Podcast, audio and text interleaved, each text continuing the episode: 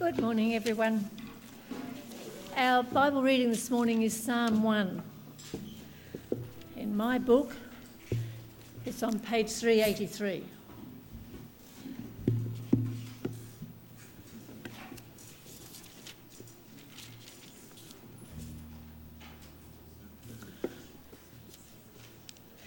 Blessed is the man who does not walk in the counsel of the wicked, or stand in the way of sinners, or sit in the seat of mockers.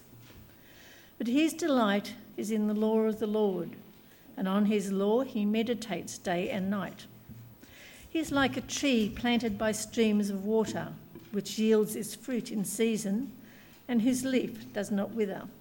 Whatever he does prospers. Not so the wicked. They are like chaff that the wind blows away. Therefore, the wicked will not stand in the judgment, nor sinners in the assembly of the righteous. For the Lord watches over the way of the righteous, but the way of the wicked will perish. Hello, everyone. Uh, welcome to church. Uh, welcome if you're watching us on the live stream as well. Great to have you with us. Uh, if you're new or visiting, my name's Scott. It's my uh, privilege to bring you God's Word today.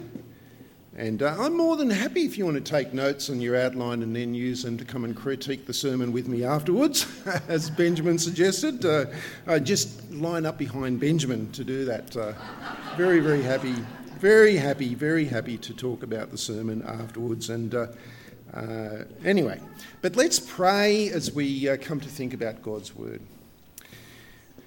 Father in heaven, uh, we just thank you so much for your word, that uh, it is a light for our path, that in, enlightens our minds and uh, changes our hearts, changes our lives. We pray that by your Spirit, um, that you would use that sword of the Spirit, the word now, uh, to change us, to grow us to be uh, people who love and serve and trust you all our days.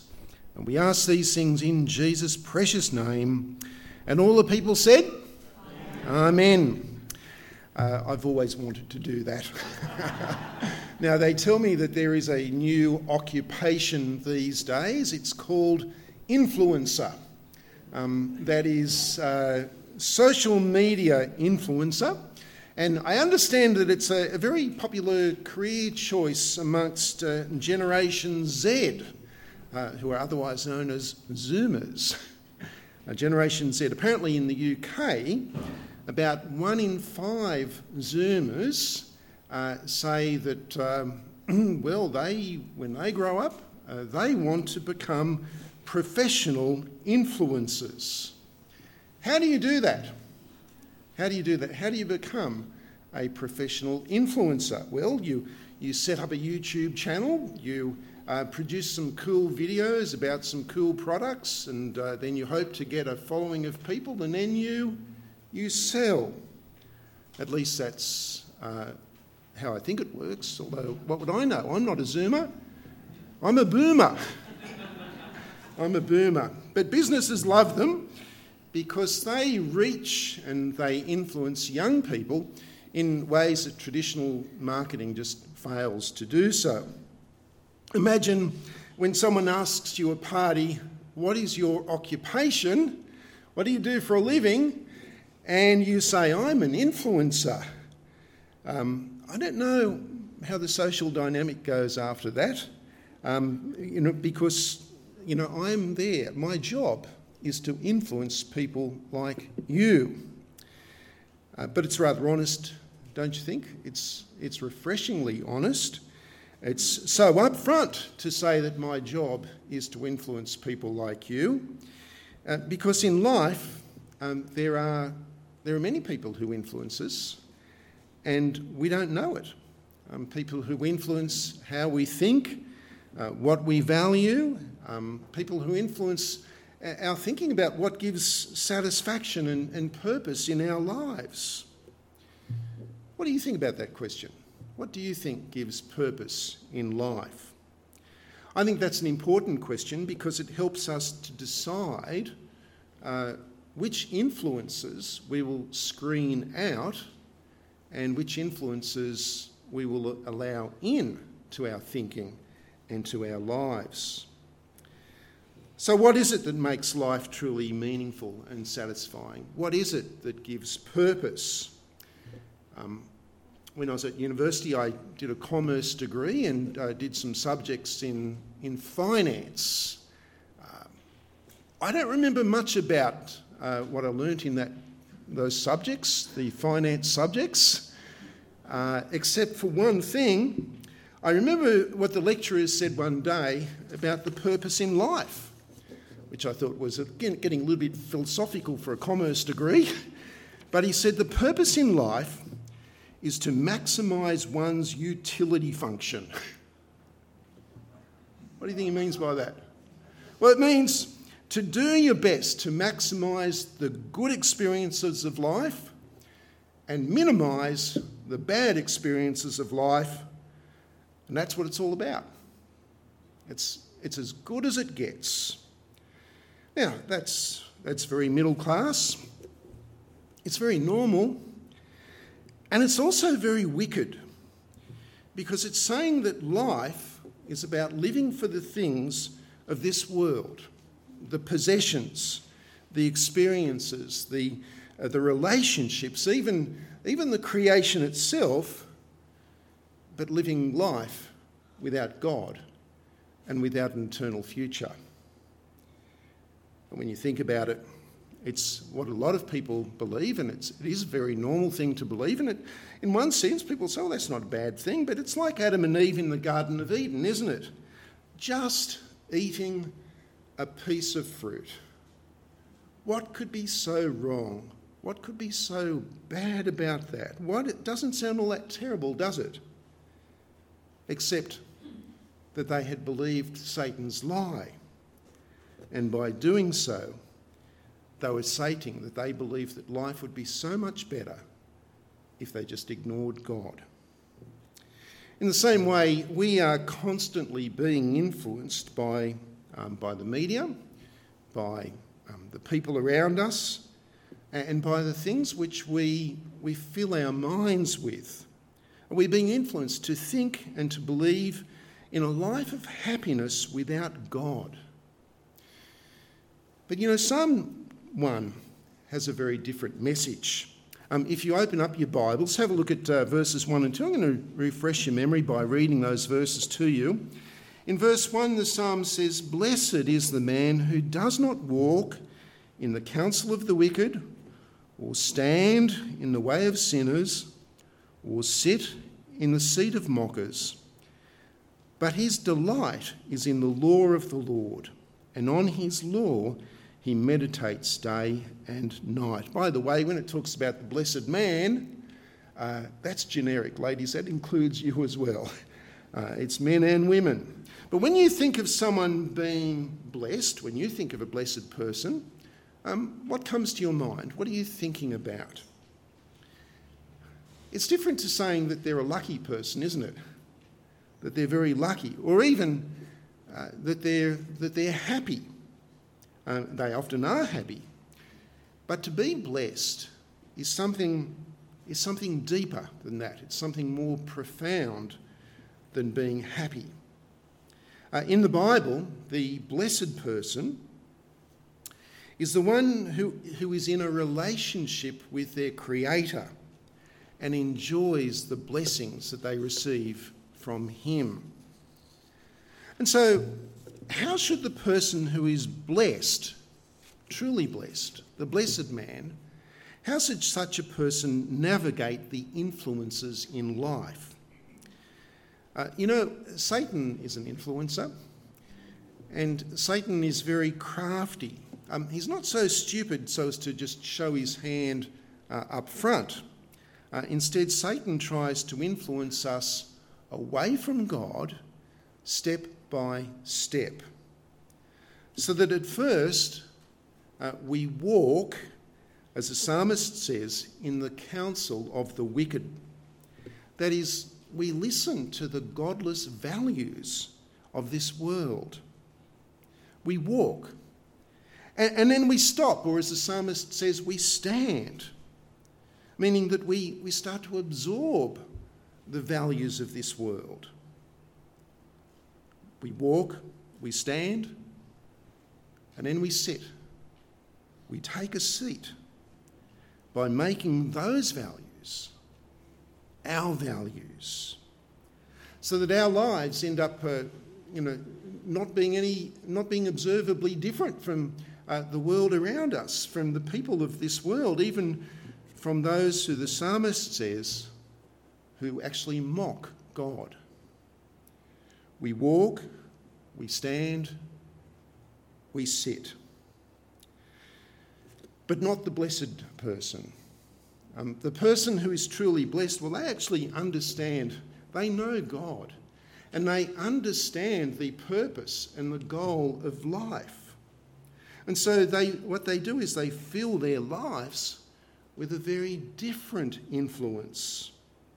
Where in verse 2 we are told about the blessed man that his delight is in the law of the Lord and on his law he meditates day and night. Now, um, the word law here doesn't just mean the Ten Commandments, although the Ten Commandments are good to fill your mind with. But it doesn't just mean the Ten Commandments, or uh, actually, there's 613 commandments if you add them all up, um, because the word law uh, the word that is translated law actually means instruction. And uh, it, it, came to refer not just to the Ten Commandments or to the 613 commandments, but it came to refer to the first five books of the Old Testament. Which, when you think about it, if David is the one who wrote this psalm, that was the entire written word of the Lord that he had at the time. And so for us, uh, the law of the Lord, as it's intended here, it's the same as saying that the blessed person uh, finds their delight not in the things of this world, but in the Word of God, in all of the Scriptures. Because, friends, God speaks to us through His Word. Uh, if you were here last week, you might remember what we learnt about God's word from, uh, from Psalm 19 that, it's, that it is more precious than gold, that, it, that it's sweeter than honey, that it revives the soul, our souls, your soul. I wonder if you find that to be true. You know, every day we, we find ourselves bombarded with ungodly influences. You, you turn on the TV, you switch on your device, you go for a walk downtown, and it's, it's materialism, it's greed, it's sexuality. And yet, when we open our Bible, we learn about God. We learn about ourselves. We learn about what is truly valuable and it cuts through that other stuff, doesn't it? It resets our minds, it reinvigorates our hearts, and it nourishes and changes our lives. Now, I always love um, hearing about the activities that um, you know uh, we're all doing in our lives here in our church family. You know, in terms of work and sports and school and all of those good things. And it's also good when someone shares about their delight in what they've been learning from God's Word, from their personal Bible reading, and how that's encouraged and how that's challenged and, and changed them. Because in verse 2, the blessed person doesn't just survive on a diet of hearing God's word read in church once a week on Sunday. No, they meditate on God's word.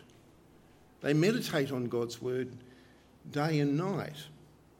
Now, to meditate does not mean to empty your brain of all thoughts. That's mysticism. And no, it's not about emptying our minds. Christian meditation is about filling our minds. That it's, that's what it's about. To be people who fill our minds with the Word of God, to read God's Word and to, to think about the passage, to consider what the passage means and to work out how I might respond to this, how it challenges and changes me, and to pray about it. That's to meditate on God's Word. That's a good influence, isn't it? That's a great influence to fill our lives with. Now, so many of you know that um, I recently took some long service leave, and a couple of months back, in my first uh, week or two of uh, long service leave, I did some gardening. Uh, you don't want to know how rare that is. It's come around to our place. But I did some gardening. I, I went to the gardening shop and I got all excited and I, I bought some, I went home and I planted some flowers and I planted some shrubs in our backyard. And then I went away on holidays. when I came back, they were looking rather dry and thirsty. So I've been, uh, I've been watering them every day since, uh, twice a day, and now they're green. Now they are sprouting new shoots, and now they are producing colourful flowers. Isn't that marvellous? My daughter said to me, Dad, don't get too excited about gardening. You're on long service leave, you're not retired yet. but here we see a picture, don't we, of the person who is truly blessed in verse 3. He is like a tree planted by streams of living water, which yields its season, its fruit in season, and whose leaf does not wither. Whatever he does prospers.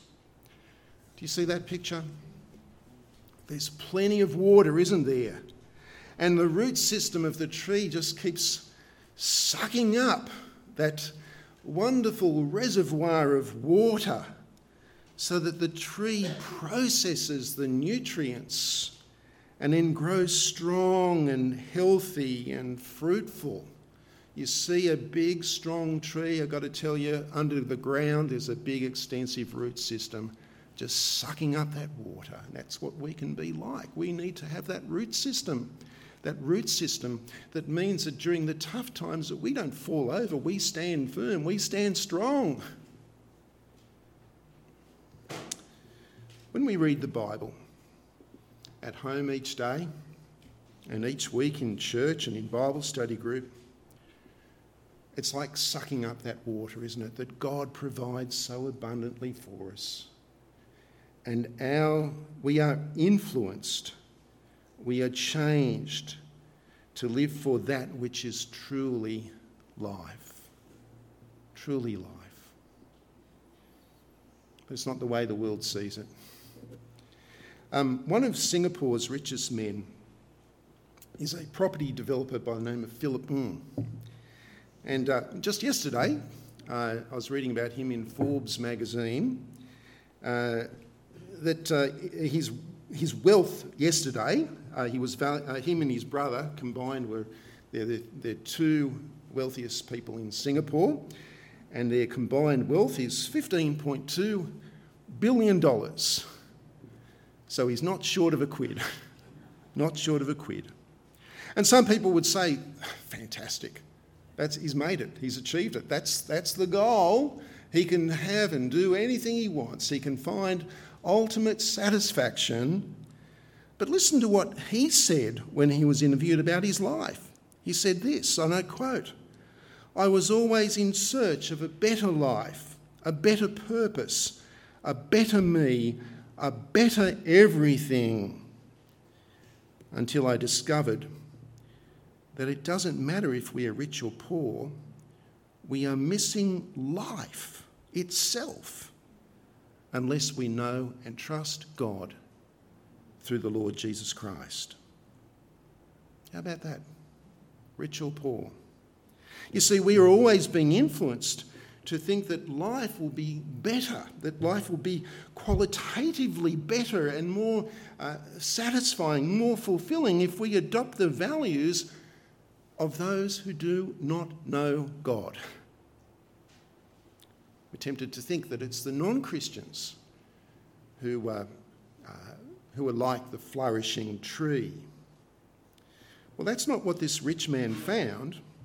And in verse 4, the psalmist shouts a big no to that idea. And that it's not just that the ungodly are like a tree that is bone dry, it's worse than that. Check it out in verse 4. He says, Not so the wicked, they are like chaff that the wind blows away. Therefore, the wicked will not stand in the day in the judgment, nor sinners in the assembly of the righteous. You see, the image of a dead, leafless tree is not enough. It's not enough. A dead tree that's still standing, that is, that is not a strong enough image to depict the lives of those who do not who live without God.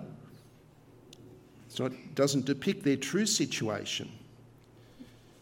Uh, in Bible times, after a farmer uh, brought in the wheat harvest, uh, he would take it to the threshing floor and uh, use a, a, pitchfork to, uh, to toss the wheat into the air so that the, the light stuff, the useless stuff, the dusty stuff uh, would just blow away and be blown away by the breeze. And the, uh, and the wheat um, the, would actually drop to the ground the grain would drop to the ground. I saw an ad on TV uh, where the sales pitch went like this Your past forgiven, your present improved, your future perfect. What do you think they were selling? Skin cream, of course. And yet, these are the promises of the gospel, aren't they? You see in verse 6 uh, For the Lord watches over the way of the righteous, but the way of the wicked leads to destruction. You see, there are two ways that we can live. Uh, if we trust in Jesus, then our sins are forgiven. We are nourished to grow healthy by God's word in our lives now and we look forward to perfection in eternity. But if we live without God, no matter how successful we may look in the eyes of the world, on the day of judgment we will be like the chaff, blown away by the breath of God. So, uh, what's your goal in life? In Psalm 1, the blessed man does not walk, does not stand, and then does not sit in the ways of those who do not know God. Uh, he is not influenced by this subtle progression away from God. And yet, I have seen this progression uh, in the lives of uh, some of my friends who uh, friends who, who in their 20s were, were zealous for the Lord uh, in their 30s and 40s, well, they uh, became more zealous for their, their house, uh, their career, um, their children's education. And now in their 50s and 60s, well, some of them still get to church if they can squeeze it into their busy schedules and others, well, I even find it uncomfortable to mention the Lord to them because they've allowed themselves progressively to be influenced more by the world than by the word. You know, the, the job influencer, it's actually not a brand new occupation. because Satan has held that occupation for a very long time. But so has God's word, long before Generation Z. So has God's word. What about you? Are you delighting in God's word? Um, what place does it have in your, in your daily routine? Are you meditating upon God's word uh, each day? Each day. Um, for some of us, that, that can be an awkward question, can't it? But this is the new year, and it's a good opportunity to uh, make a fresh start. For some of us, it might be a habit that we need to start for the first time um, or to, to restart the habit, to restart doing it. It's not that difficult. It's not that difficult to, to pick a book of the Bible and to commit to reading a chapter of that book of the Bible each day. Perhaps at morning, uh, in the morning before the day gets too busy. Maybe at lunchtime and you can get that quiet moment in the office or outside, away from the office. Or maybe uh, in the evening before you go to bed. But to pick a book of the Bible, just start reading through a chapter a day, one or two chapters a day, and spend some time thinking about it. Sp- spend some time processing it. Spend some time praying about it and acting on it to make it your habit. Sometimes the problem with new habits is that we, we, go, we commit ourselves to it, we're going to do this every day, and we go really well for the first week or two, and then it starts to drift off and, and it gets less and less, and then, it's, then it fades. That's the time when you've got to keep on doing it, isn't it? Because if you, if you do something habitually, um, do something regularly each day, then over time it actually becomes part of your routine, part of who you are, so that the day doesn't seem complete without it. We need to make reading the Bible each day our regular habit every day. And when you do that, over time, you know what you'll find? You'll find that indeed, that it is more precious than gold, that it is sweeter than honey, that it revives our soul, revives your soul, so that you can continue to grow strong and, and bear fruit uh, all your days. What are the influences upon you? May God's word be the greatest influence. Let's pray. Father, we thank you that in your kindness to us that you have not kept silent, that you have revealed yourself, who you are, um, revealed your character, revealed your ways, revealed to us who we are as your creation. Father, we thank you for the Lord Jesus, who is the Word became flesh, that as we put our trust in Him, as we continue to grow in Him through feeding on your Word, that uh, we can be people who grow to be fruitful in righteousness and fruitful in serving in your kingdom all our days. We pray, Father, that you would help us to be those who meditate upon your word day and night, that we would be like that tree that's been planted through by a stream of living water. And we pray these things in Jesus' name. Amen.